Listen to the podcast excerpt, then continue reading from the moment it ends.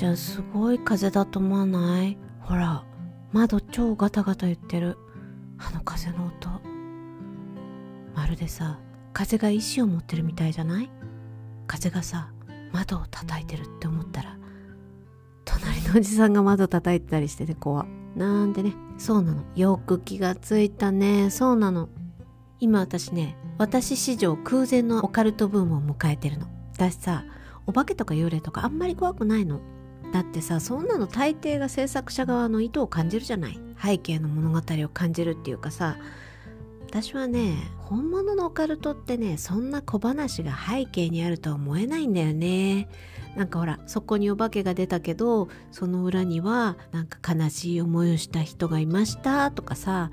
なんかそういうやつ本当はそんなんじゃなくってもっと意味がわからないと思うの。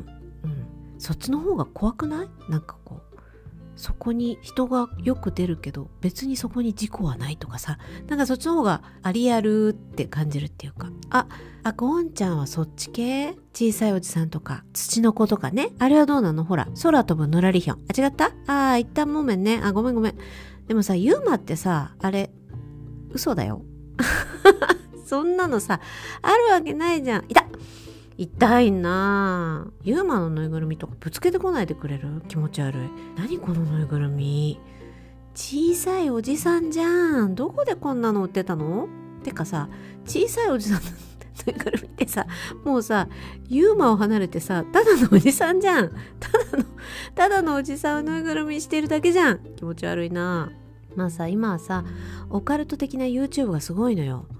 ラジオでもすごいけどさそうラジオでもすごいあるのよオカルトのやつ。私よくドライブする時に聞いてるよ。それでね私ねもうねすっかり YouTube にハマってんの。オカルトの YouTube そう。この間なんてさ夢中になっちゃってもうさ気がついたらさ朝になるまで見てたよ。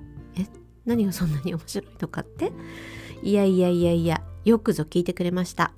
実はさ日本でも有数の心霊スポットてかさもはやもう心霊スポットの世界遺産って言われている場所がさなんと三軒茶屋にあるって知っちゃったのよ。すごくない？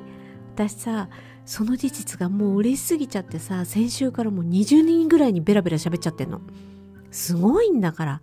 それもさそこの場所ね。なんと私が弾き語りしていた建物だったの。もう大興奮。ん？どんな心霊現象だったかって？いやいやいやいやいや。すごいのよ。よく聞いてくれた。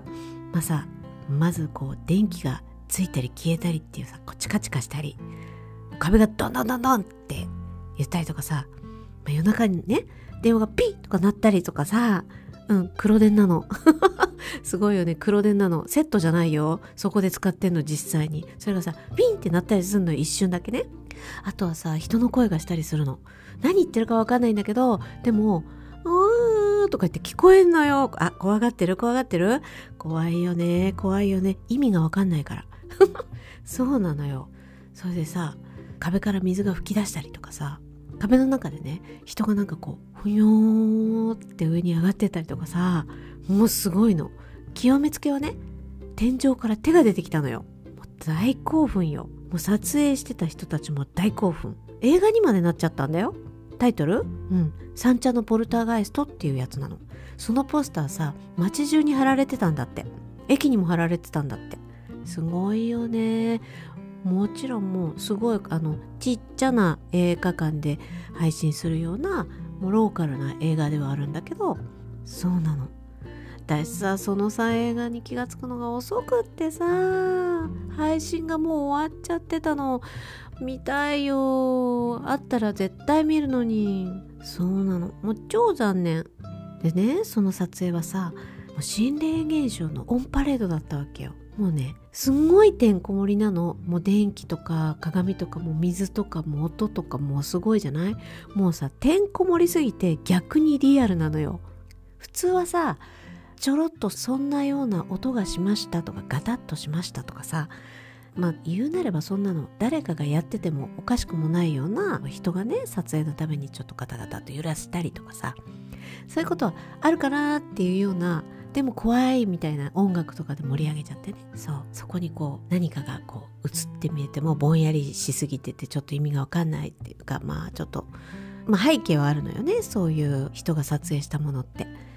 ここに出るって言われてますとか言って。で大体同じ場所に同じような影が映るみたいなそんなんじゃない。割とそういうのって私はあの後から人が作れるなって思ってるから逆にこうなんていうの？嘘っぽいっていうかリアルじゃないなって思うんだけどリアル感を出すためになんとなくこううっすらぼんやりにするうっすらわかるみたいな感じに仕上げるじゃない。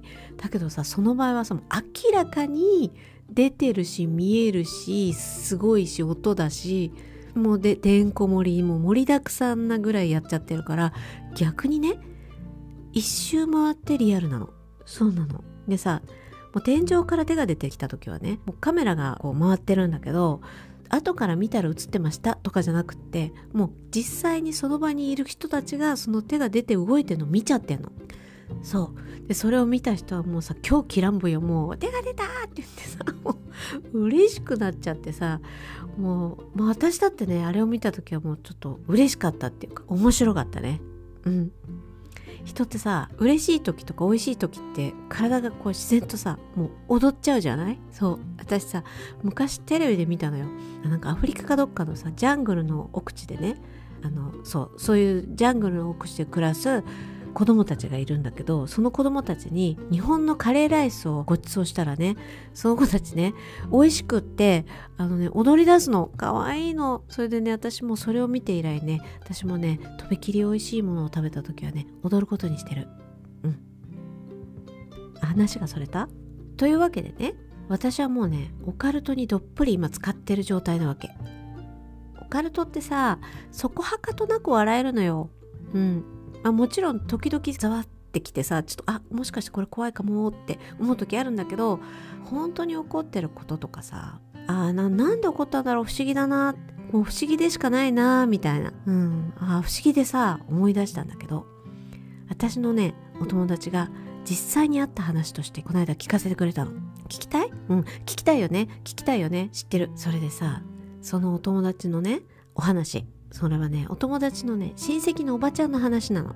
そのね親戚のおばちゃんはおばちゃん仲間と一緒にエジプト旅行に行ったんだって。ん？おばちゃんたちの年齢？あーなんかね60代後半って聞いたよ。うん。ベテラン。もう大人のベテラン。そう。それでねそのおばちゃんたち6人くらいでエジプト旅行に行ったわけよ。でエジプトでいろいろ見て回ってさピラミッドにも行ったんだって。でねあるピラミッドに見学しに行ったところで棺っていうの？あの石棺っていうのかな？うん。ご遺体とかを入れる例のあれね。そう。それが展示してあったんだって。でねその時たまたま他の見物客がいなくっておばちゃんたち6人だけだったんだって。それでさそのうちの3人がさまあ棺の前にはさ立ち入り禁止みたいなこうラインがあるんだけどそのラインを越えてね棺のそばまで行ったんだって。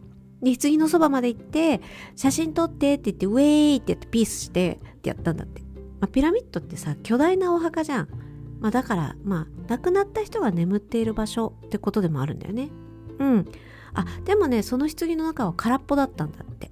そう。まあ、見物できるピラミッドだから、そのご遺体は実際にはもう別の場所に安置されているっていう、そういう感じだったの。でさそのおばちゃんたちは浮かれてさ「ウェイ撮って撮って」とか言って写真撮ってもらって終わったわけ。でねその後なのよ。その日の夜「ウェイ!」ってピースして写真撮ってもらった棺のそばまで行ったおばちゃんたち3人。6人のうちその3人だけになんと生理が来たんだって。すごくない？ま絶対生理来ないはずのねそういうお年頃の人たちがさ生理が来ちゃったんだって。6人のうちその棺のそばに行った3人だけにだよ。すごくない？それでそのおばちゃん嬉しくなっちゃってその友達に電話してきたんだって「生理来たの?」って言って。いやすごいよ、まあ、そういえばさ小森のおばちゃまもさえ？誰？小森のおばちゃま知らないの？知らないの？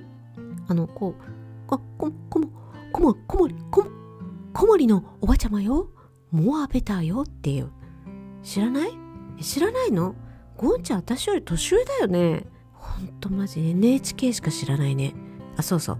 でね、その小森のおばちゃまね。おばちゃまはさ、もちろん生理なんかとっくに終わっていたお年頃だったんだけど、取材でアラン・ドロンとお話ししたんだって。そしたらねおばちゃまね生理が来ちゃったんだってすごいよねアランドロンも、まあ、ピラミッドもパワーだよパワー。これはパワー。ドローンパワー。あと、ピラミッドパワーね。来てます。来てます。パワー。来てます。あ、それ違う？ドローンパワー。ほら、ゴンちゃん。ゴンちゃんも。ピラミッドパワー。パワーやだ。ゴンちゃんも。生理来ちゃうんじゃない？ね。痛い痛い。やめてよ、もう。おじさんのぬいぐるみ投げないでよ。ほら、パワーパワーゴンちゃん、ほら、パワー